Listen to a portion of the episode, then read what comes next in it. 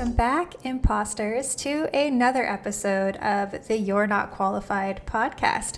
This is episode lucky number 13.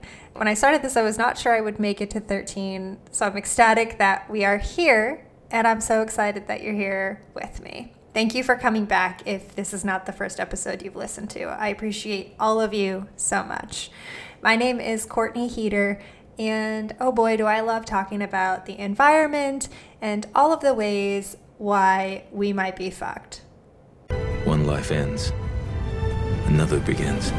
I'm kidding, kind of, because even though sometimes the pessimistic route feels safe, we we don't need to be there. Okay? There are so many ways that we can help on a small scale that increases to a large scale. And in fact, there's something we can do every week for 52 weeks.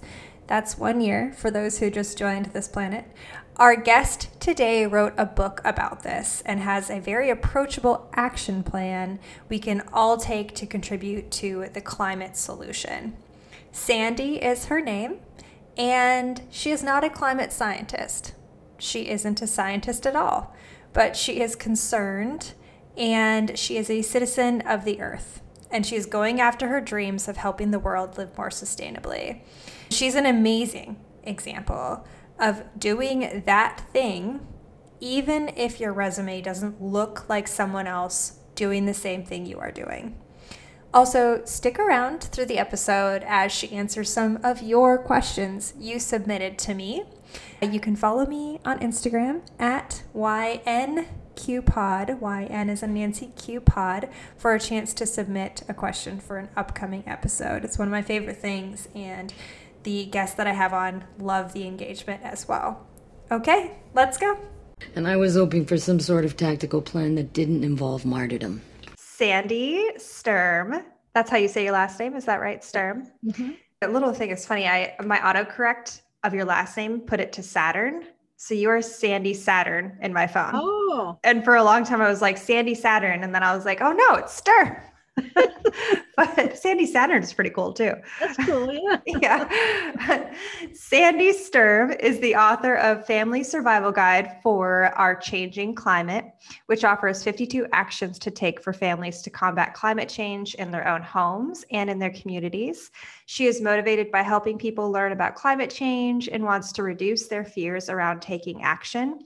It can be very daunting to think about all of the climate all that the climate is going through, of course. Though the catch is Sandy is not a scientist, but she's just a very concerned and very knowledgeable citizen. I am so excited that you are here. Welcome, Sandy, and thank you for coming on You're Not Qualified. Thank you for having me.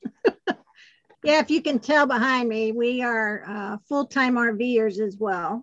so that might put up a red flag for some people, but we park it for three, four months at a time and uh, we have a very tiny car that gets good gas mileage.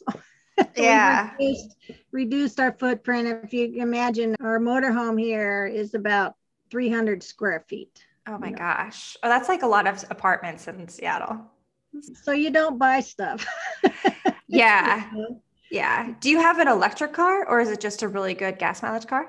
No, we had an electric car when we started out, and the range was so short that we couldn't go anywhere. so yeah. Uh, I have a passion for national parks and we just we couldn't even get through a national park. Oh crap. We got a very tiny Toyota that gets 42 miles a gallon. So That's really good though. Yeah. That's very high. These days they're making electric cars with a 3 400 range. So maybe in the future. In the future, but we just bought this one, so yeah. I don't advocate getting rid of something to, that still works that is a really good point. If you like weigh it all out, that kind of carbon footprint doesn't make more sense just to keep the gas car rather than trash it and get an electric car. What is the worst? So, what then, to kick it off, according to the typical qualifications of those in your fields, makes you unqualified to be a science writer and a climate champion? I don't have a degree in science, in physical science. Basically, I'm self taught and uh, in writing as well. I don't have any training in writing. So everything's been self taught and experience. And ironically, a lot of scientists are known for not being able to they're not very good at communicating their results. in, in a way that non-scientists would understand. But as a writer, I've been able to translate the data into terms that I hope the, the non-scientists understand. So I'm really, I'm on, I'm not, I don't have any degrees. I don't, I haven't worked in the field of science, physical science. So, or writing degrees. I don't have any letters beyond my name. I have a master's, but it's in education. So uh, it's not science. So I think that in in some people's eyes, and I get you can imagine I get I get negative comments mm-hmm. just for the fact that climate change is in the title. Mm-hmm. But these days it seems they're not listening to the scientists either. You don't say. But I'm not. Yeah, I'm not a uh, degreed uh, scientist or writer. So yeah, that would make me non-qualified. "Quote unquote" traditionally but the i feel like the fact that you do have a master's in education means that you are equipped to distill complicated information into a digestible format which you really did in this book especially talking about the main contributors like co2 and methane and really how that interacts with the atmosphere and then how everything on earth is supposed to mitigate it. It's all created to evolve to be an amazing system that basically take care takes care of itself but we messed it up so much that it's just not anymore. And you really explained that. I don't do a whole lot of reading on climate change mostly because it's really daunting and it's mm. just too much so this was really nice digestible way to read about it thanks i wanted to keep it positive because we're all we're inundated with all the gloom and doom and we're experiencing the gloom and doom so yep I, I just wanted to focus and everything that I do, I try to focus on the the positive and and there is a lot of positive and hope. There is. And I, I mean, we gotta, yeah, it, it does help. It helps me and I'm sure it will help a lot of other people. And of course we'll have the, the link in the show notes, but Sandy has the book available. I'm gonna put the link in there and there's 20 copies that are still at a discounted rate. So yeah, we're going to absolutely talk more about the book and sell it as much as we can in this uh, conversation but go snatch it up it's really an amazing introduction if you're new to it an amazing further dive if you're not speaking on the family survival guide it does go through 52 approachable ways to empower families to action together and i love that you structure it with you know action now you can do it with your family now you can do it with your community now but even in this guide that makes it so approachable, there's going to be people that are still daunted by it. So, what do you suggest for them to get started? First is to understand what's happening and mm-hmm. why things are happening, because I think you're just hearing the, the results, but to know how what you do affect can affect someone over in India, for example. Just understanding that and that every everything you purchase everything you do has a carbon footprint and i explain carbon footprint in the book that that just understanding that what this pen mm-hmm. made of plastic different types of plastic and ink is uh, petroleum so in that process just this pen they had to go explore where to drill oil. They had to extract the oil, they had to refine the oil, transport the oil, turn it into a plastic in a format to make the pin. Then it was transported, it was put in a box and sent off to the store to buy. Oh my gosh. By Amazon. So you got to look at every single thing that you purchase in that light. Do you really need that? I downsized to 300 square feet. So I, anytime I buy something, will that fit? And yeah. like, no. If I buy a pair of shoes, I got to throw one out. So I think for people, just having that understanding that everything we do has a carbon footprint. And then there's simple things. Um, don't be overwhelmed because if you make small changes, like the book suggests every week, it's not a big deal and none of it costs a lot of money. Like we talked a while ago, don't go buy an electric car just because you want to save the carbon footprint, because mm-hmm. that car has a lot of steel, it had a lot of transportation. I did a curriculum a few years ago was the life cycle of a bicycle. And a bicycle is basically steel and plastic. So in the end, the parts and energy, it, it traveled the world 80,000 miles for one bicycle. Wow. So that's a lot of energy. That's a lot of extraction of all the different things that go into making a piece of steel. So you can imagine a car. and, and then if even if it's an electric car, depending on where you are, that electricity needs to be created somehow. It needs to be a green energy you're plugging yeah. into. yeah. It's, it's moot. So yeah. Unless you have solar on the roof or that your grid is renewable energy, then yeah so just understanding that basic concept can really make a difference So your mindset i think is what has to happen first i can tell you don't don't leave your lights on but why you need to know why so that's what we tried to do in the book is every give the reason why uh, you're doing something and every little bit is going to make a difference yeah you can't be so prescriptive with people we all are too much of thinkers and don't tell me what to do without giving me a good reason to do it. Yeah. And these are really good reasons. It's going to save our climate. So, people, people yeah. you are extremely knowledgeable about all of the the topics that are covered in this book and even talking to you now it's it's really evident. So, in terms of building your research base on climate change, what was your aha moment that you wanted to write a book and why didn't you put it in a different medium and then like how did you co- overcome the confidence issues when you were writing about science oh yeah i guess there were two things i had to overcome the writing part too so yeah. the book it floated around in my head for quite a while and as an educator I like chunking things into smaller bits because I know as my focus was on adult ed, we have a short attention span. so I wanted to make it uh, short and easy. Mm-hmm. But that book, it floated around and then it eventually turned into 52 because it fit into a year. And to get that knowledge, it's all started many years ago. Just getting that passion. I have a passion for the natural world. I'm no executioner. Your compassion is a weakness your enemies will not share. That's why it's so important. And one thing just led to another. But in the last, since uh, 2017, I was sent an invitation to join the Climate Reality Leadership Corps training, which is uh, a program that former uh, Vice President Al Gore put together, I think 20 years ago. You probably know who Al Gore is, but just in case somebody might not remember exactly who he is, so Al Gore is the former vice president who served under President Bill Clinton and his term was 1993 to 2001. So he was the 45th vice president of the United States. And Al Gore is known for his outstanding leadership in climate advocacy. He is very outspoken about climate change and he has been for a very long time.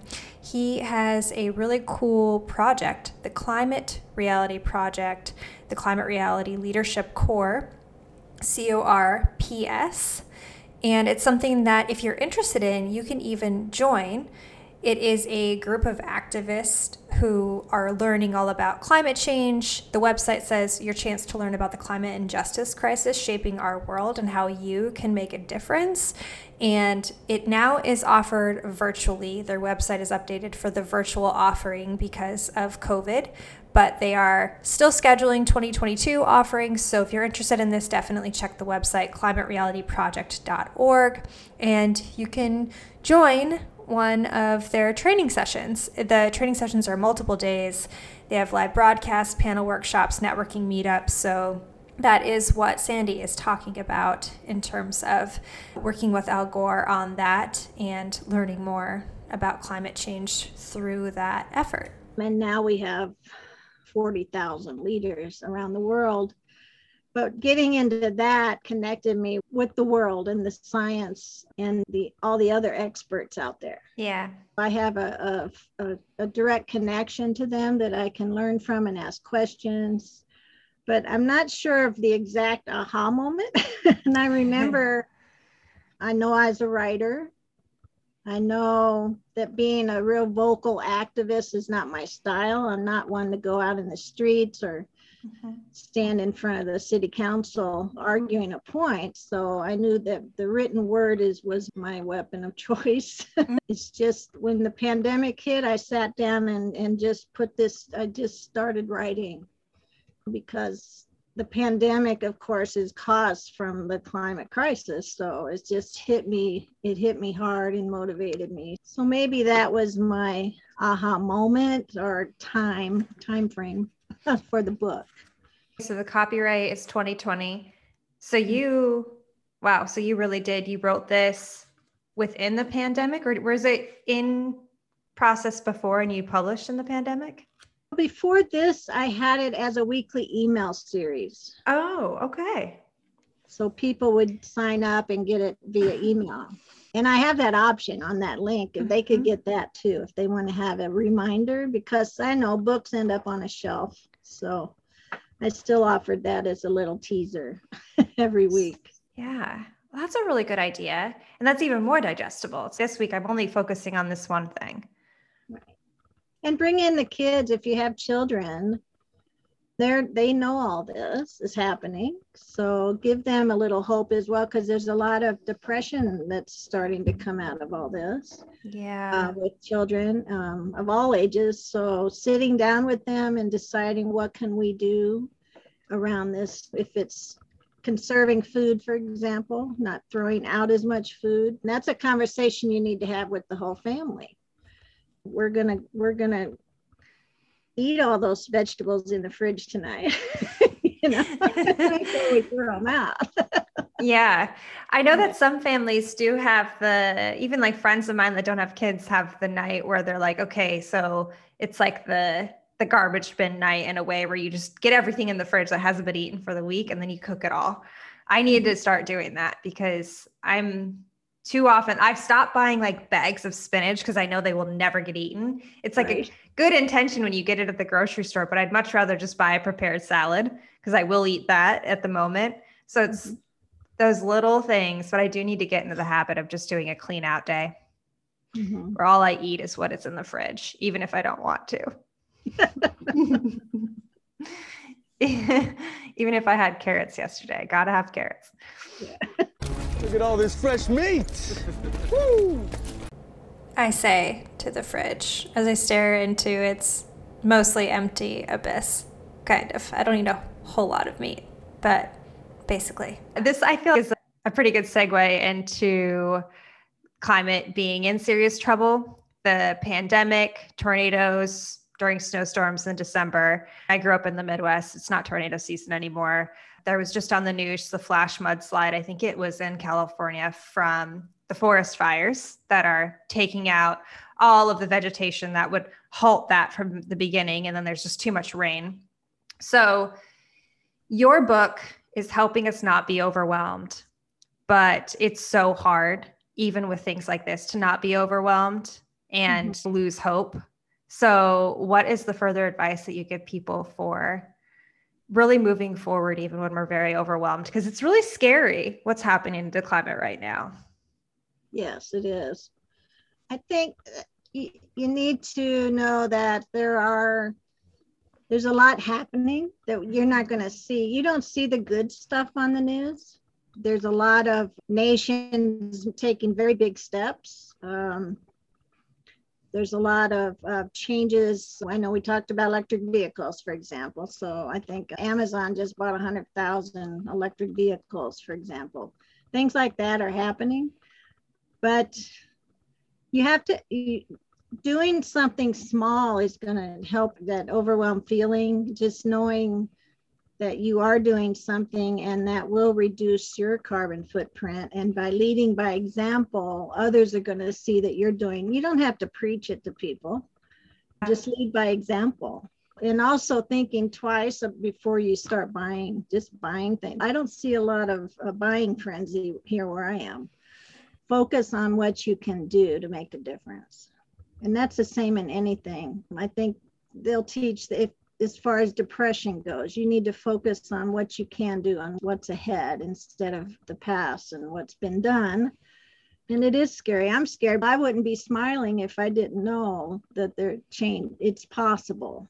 It just takes uh, educating everyone to know that those small changes will make a big difference. We don't all need a thousand square feet per person in our house. And people don't think that because we're bombarded with low interest rates, go buy a bigger house, get a bigger car. That's that's just the way society is. But to understand that what that impact has.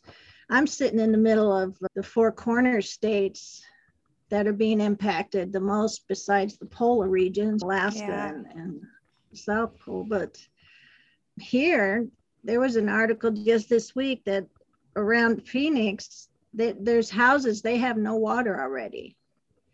And they can't build a neighborhood unless they have a hundred years worth of water source, and there is none. Oh and then God. 80,000 people moved there last year.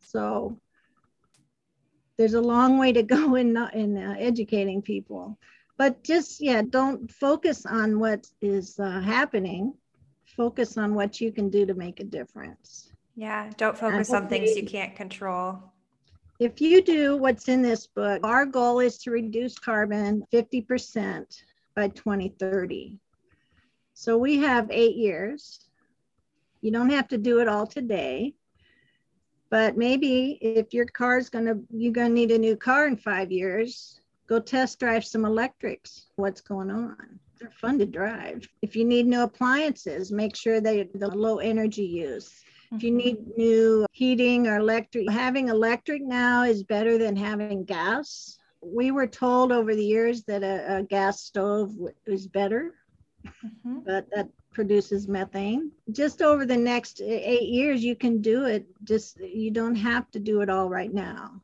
And maybe solar and batteries aren't available to you right now, but they could be in seven years.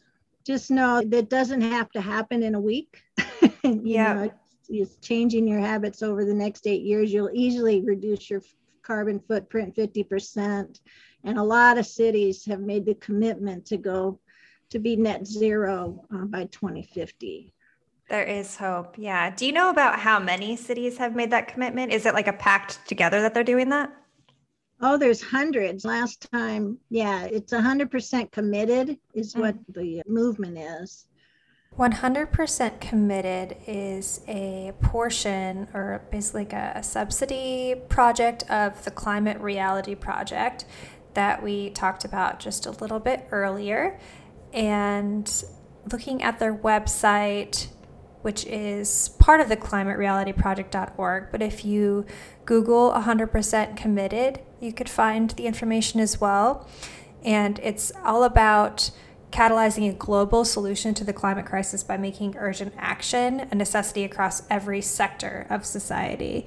So they believe real change comes from the ground up. So they help mobilize communities uh, to take the pledge to get to that renewable energy goal. And you can visit the website and even sign up to be an advocate in your area, which is pretty fun. So if you're interested in that, definitely look it up. Entire countries are now committing. COP26, they just had a climate mm-hmm. meeting. Mm-hmm.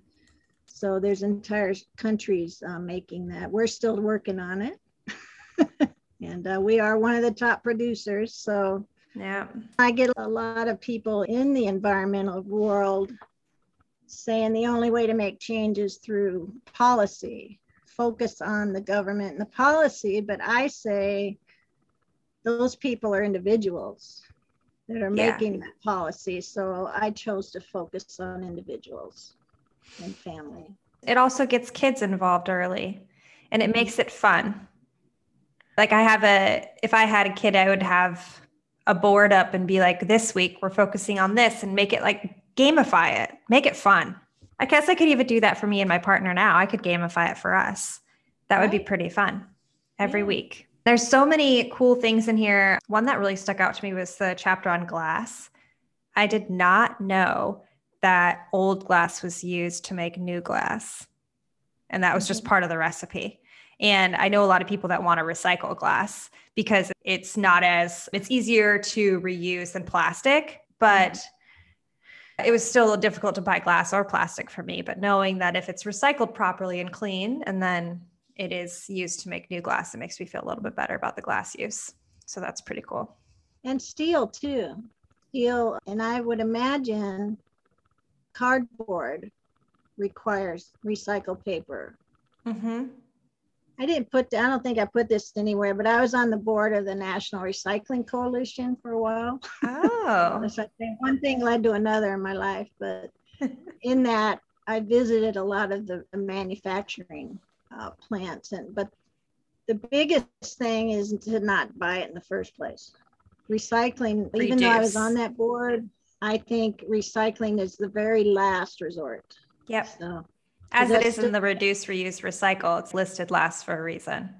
Al Gore, though, how is he? Is did you meet him? Because that's really cool for the climate reality leadership. I have. I've shook his hand three times. Oh, he is he is so committed to this. This is all he does. And now he's into the regenerative uh, agriculture.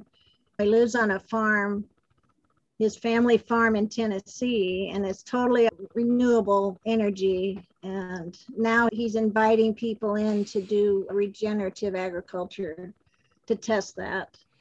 That could be a whole nother talk, but conserving our soils, you Mhm. know. So, but yeah, he's doing good. He's for his age, he's doing uh, very well. yeah. He's a veget- he's a vegan too. So Oh, I didn't know that about him. I wonder if he was when he was vice president. I don't know. I don't know that. I don't know. Interesting. Good chance. yeah. He was also always somebody I looked up to as a kid.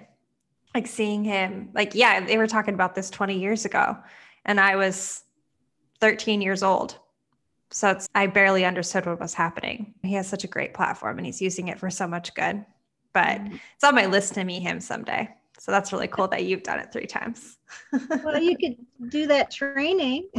I could do the training. They still, that, that seems like a lot bigger now. Yeah, I don't know if they'll do it live again. Yeah. actually. you are definitely are super activists. You've been doing this for a very long time. You wrote a book, you have an email series, you're on the recycling board. Other people that want to contribute in similar ways to climate change, but in their own way, and they might not know how to get started, what advice would you give them? We're going to lead by example, of course. Mm-hmm. And then maybe identify groups in your town. There's there's environmental groups everywhere. Uh, find one that resonates with you. They're all not created equal. and I did. I built a website, environmentalgroups.us, where I've, I'm listing environmental groups in all 50 states. Oh There's my about gosh. 1,800 on there right now. What don't you do, Sandy? This is amazing.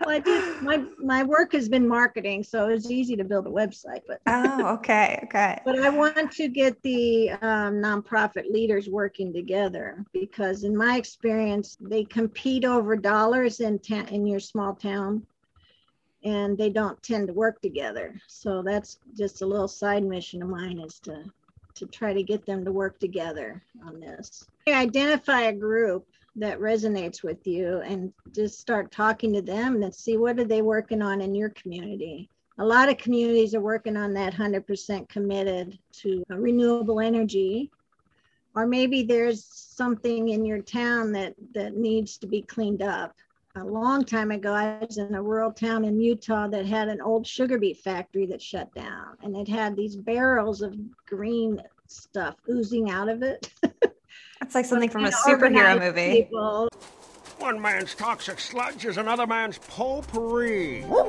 I don't know, it's some kind of soap. yeah Yeah. Don't touch So the we got it ooze. declared to be a, uh Superfund site and needed to be cleaned up. So there's things like that you could get if you're like me and don't like to be out there in the spotlight. There's always letters to the editor or uh, writing writing your congressman, of course. My main thing is just lead by example. don't preach it don't don't say i did this let people see what you're doing and have them ask Yeah, and then get inspired.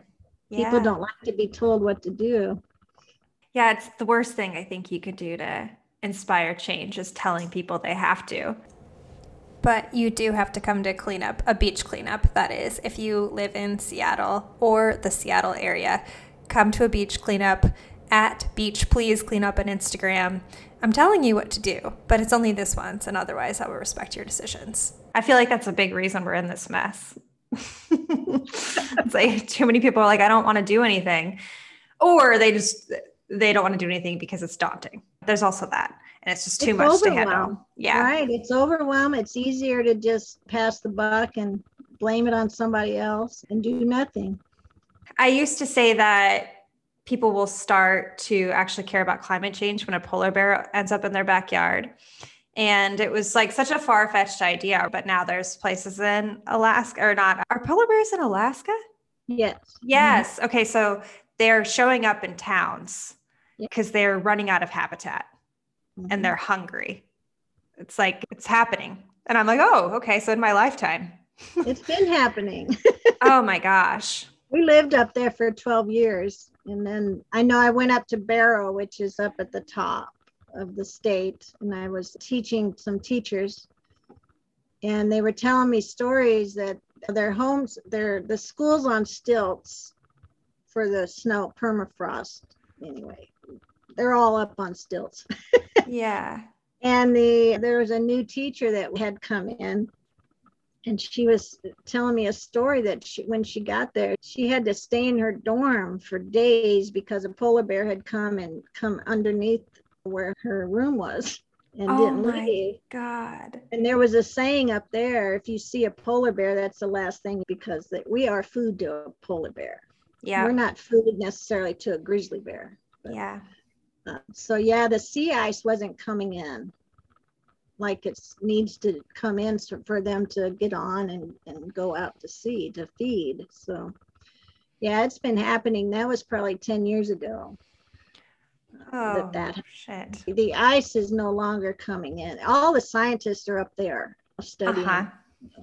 because Alaska, the poles are like two times faster.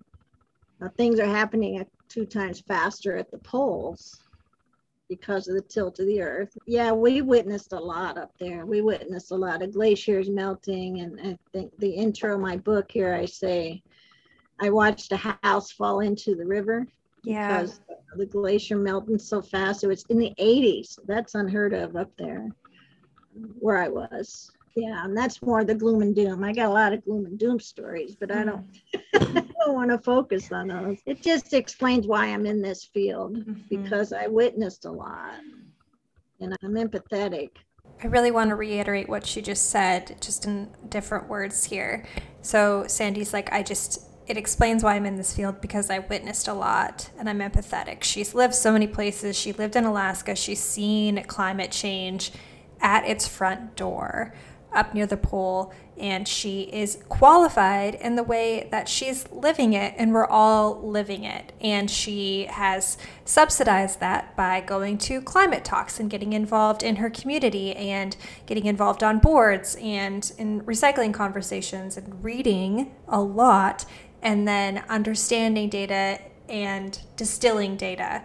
So she's very qualified. And if you can pinpoint something that you're like, I really want to try this thing, but I have no business in trying this thing because I don't have XYZ degree, think back on this conversation and how it is so possible to do exactly what you want to do by experience and by extracurriculars and by reading a lot and practicing and finding mentors Give me a chance to wake up, sweetheart. This mentoring is very taxing stuff.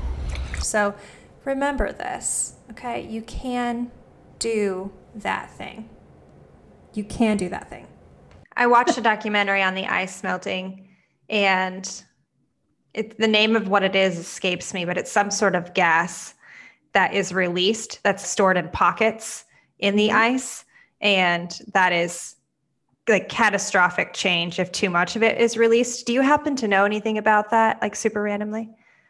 That's methane, and methane has is I don't know twenty something times more dangerous than carbon Mm. because it breaks into more carbon. It just heats the atmosphere faster. So as that permafrost is melting, yes, it's releasing all that methane in, into the air. Animal agriculture is huge for it. All the farts and the burps. Oh, oh, I can burp my ABCs. A, B, Z. Hammy. I saw the other day there's a billion cows. That's a lot of gas.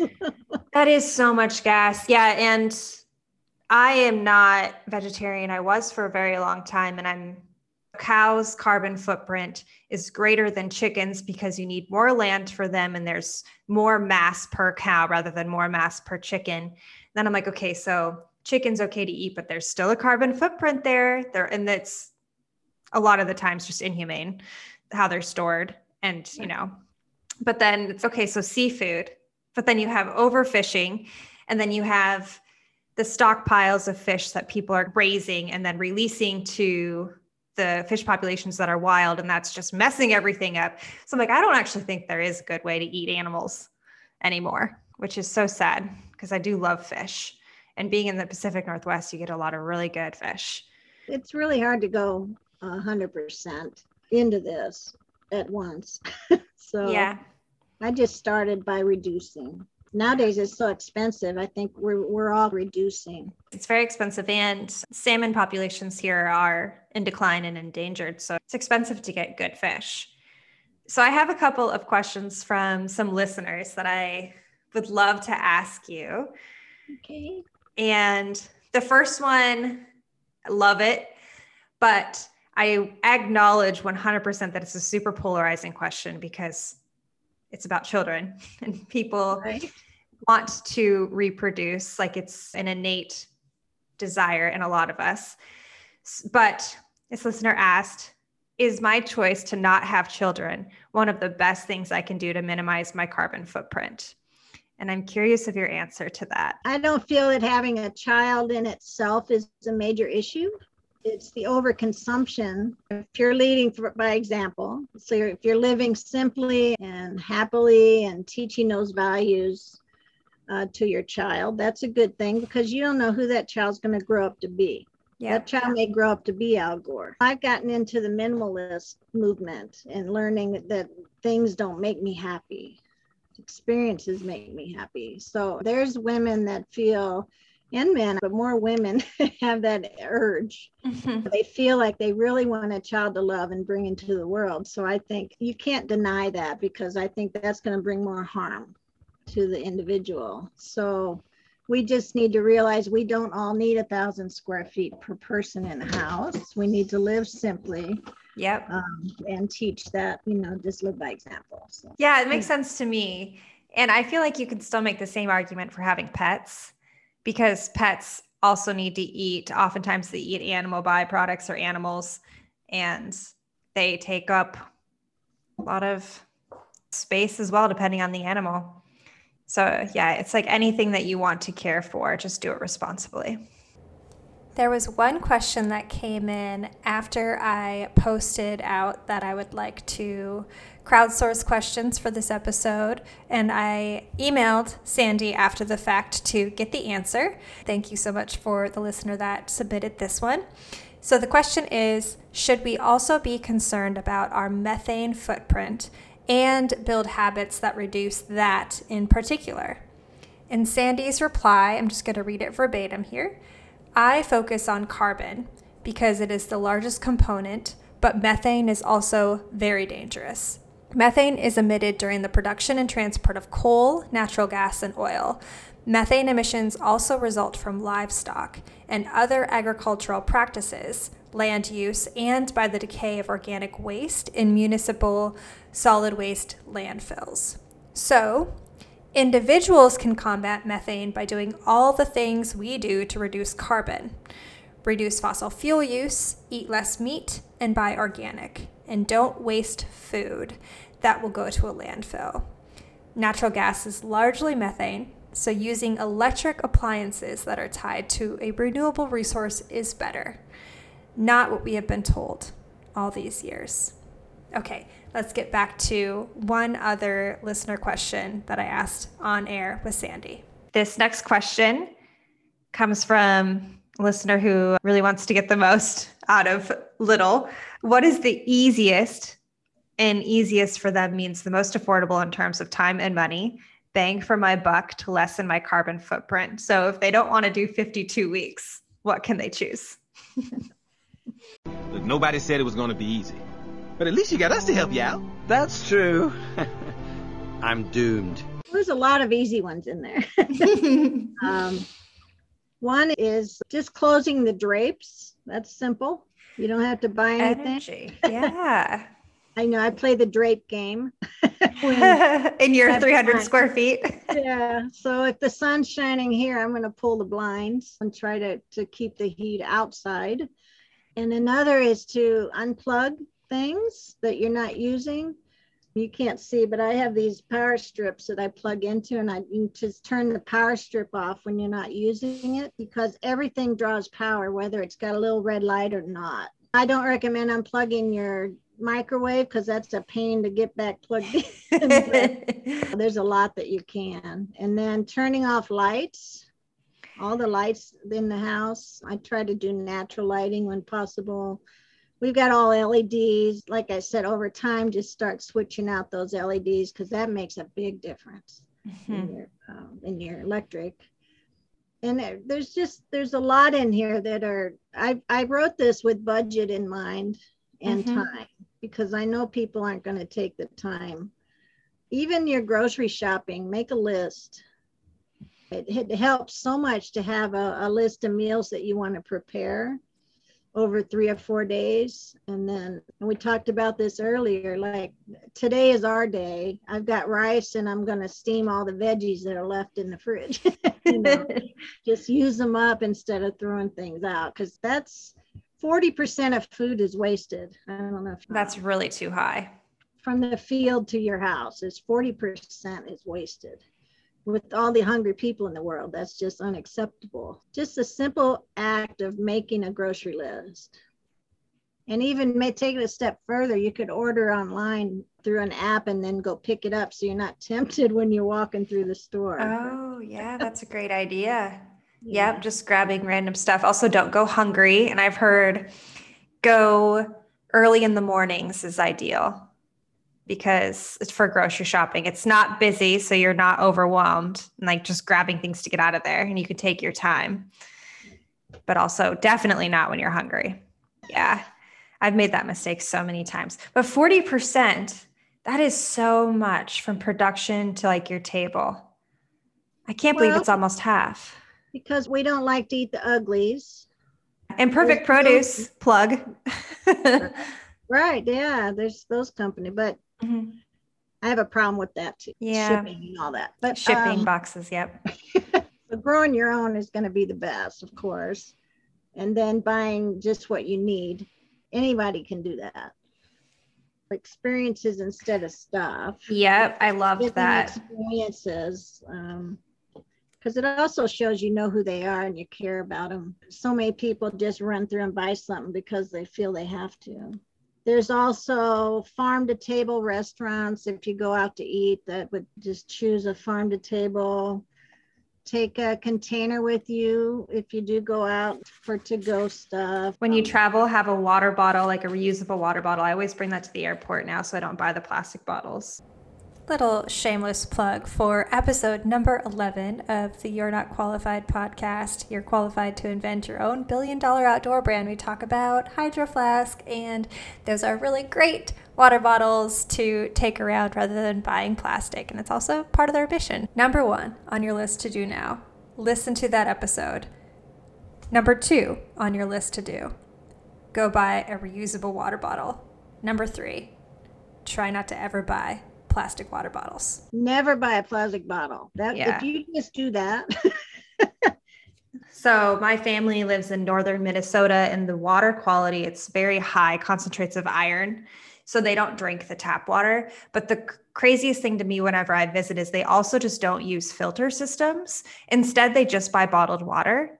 And mm. it drives me crazy. I'm like, Dad, I'm just gonna, I should actually just buy him a filter that goes on the faucet that's really easy or something. We do, we refill. We bought I think seven or eight of those gallon water jugs, mm-hmm. and we fill, refill it with reverse osmosis water. Machines are everywhere. It's only a quarter, so I don't know. Everywhere we've lived, we look up what's in the water. Mm-hmm. Was it AWG, EWG.org? Environmental Working Group.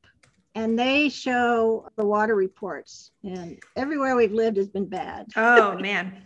I mean, a thousand times the arsenic that should be in there. Oh, shit. Don't drink that. Yeah. So we've, we always buy, we always go refill these bottles.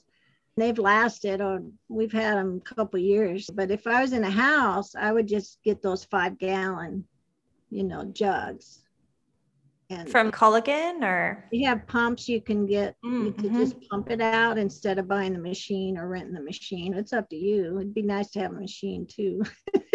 but yeah, it's because clean, safe water is very important and it's rare because the aquifers are all getting low, the rivers are getting low. Like you said, the runoff, it's all tied together. It's the, the deforestation from wildfires are causing more runoff. It's not seeping through the filters that it used to seep through. The trees really cleanse more than just the air. Water is a big issue that I don't know that people are paying attention to, except unless you know about Flint, Michigan's a good mm-hmm. example, but that's just aging uh, uh, infrastructure.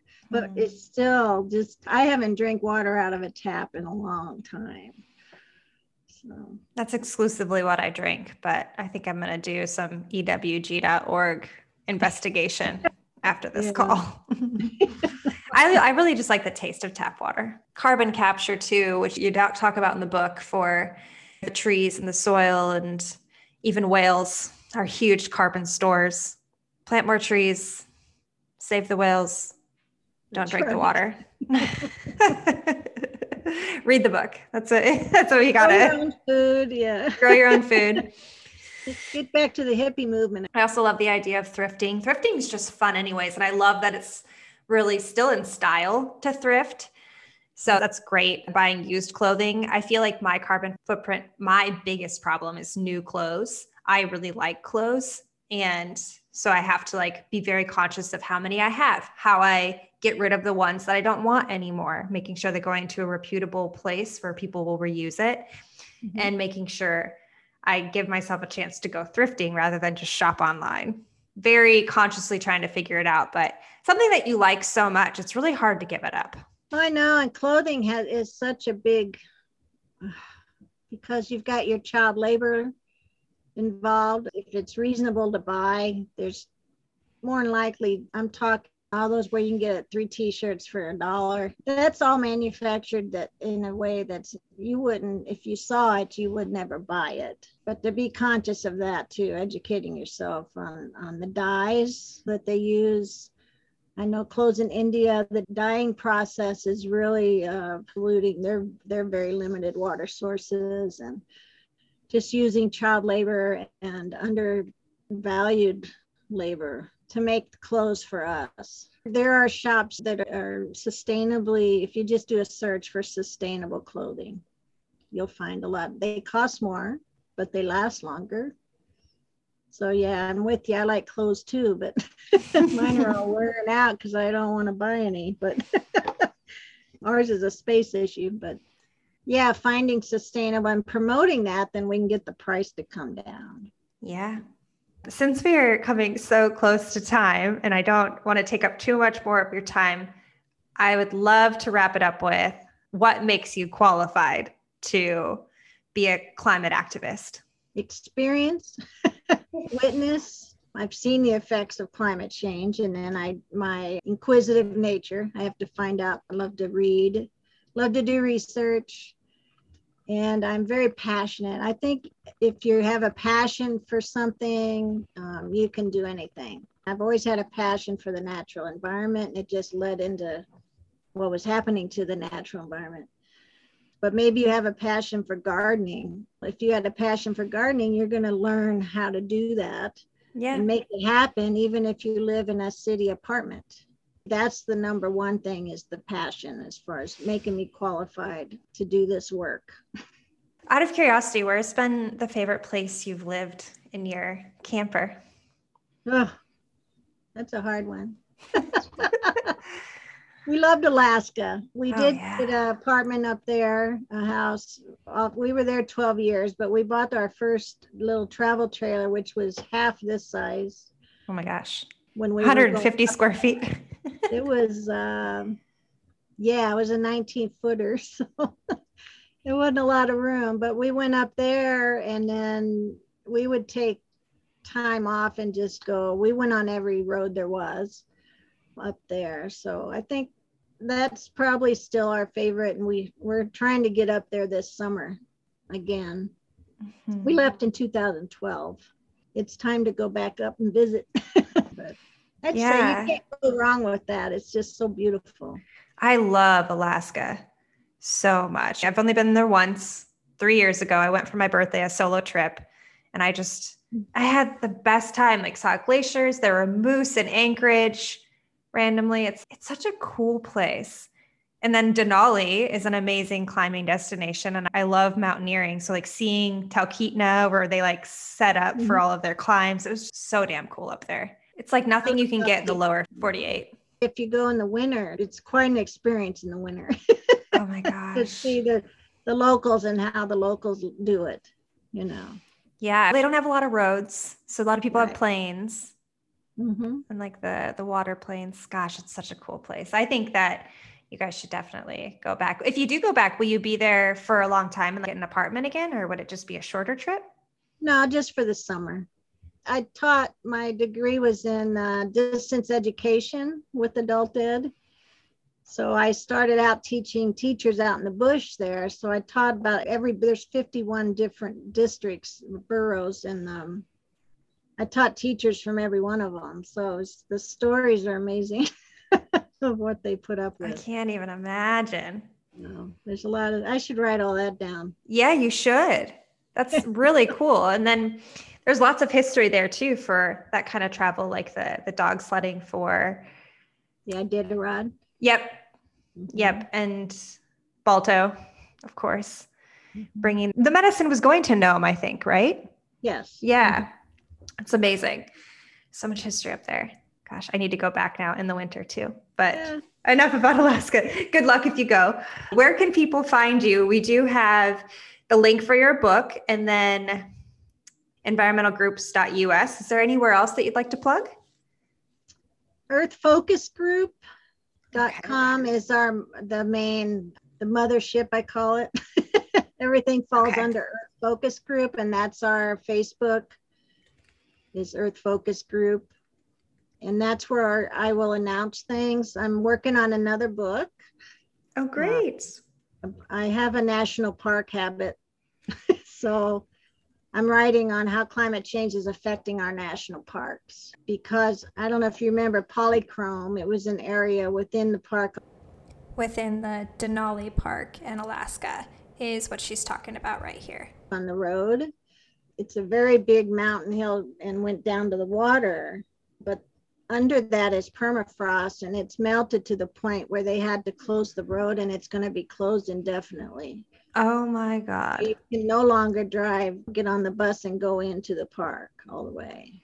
So that's a big effect. I guess I don't know how they would get people into those. I guess they'd have to fly the people into the lodges that are in there. But anyway, that's that's that made my heart break just Ah. hearing that because that was our favorite section. I'd get out off the bus and hike around in there. It's good for the animals, but They're much more privacy, seclusion. Yeah. there's a lot true. of that going on in all the parks. Where am I? The pit of despair. Don't even think. Don't even think about trying to escape. I really appreciate your time today, Sandy. Thank you so much for just blessing us with all of your energy and knowledge and all of these amazing action points that people can take. I hope that somebody at least one person dives in, then we've Thank you. we've done our job. Thank you. Thank you, Sandy. Have a good day. Bye bye. Bye. I sincerely hope that you are way more energized about ways you can make changes in your life rather than depressed about the state of the world that we're living in. We are quite literally all in this together, whether we want to be or not. So go grab the Family Survival Guide for our changing climate. It is a quick and fun read about 52 changes we can make this year to contribute to the solution. I'll link where to find Sandy below. Go do that thing. Take her life lessons to heart. And if you really want to make change in a certain way, or if you just really want to pursue something you don't think you can, I am telling you for probably the 1300th time, you can't do it. And you should. I believe in you. Uh, you can find me on Instagram at YNQPod. That's at YN as in Nancy Q Pod. I'm on TikTok under the same handle at YNQPod. Also, just joined Twitter. You know, I'm just moving on up in this social media world, trying to get my bearings. On Twitter, I'm at YNQPodcast. I have a website, you're not qualified podcast.com. And if Gmail, slow mail is your is your preferred method of communication. I have an email address, ynqpod at gmail.com. All right, so trivia.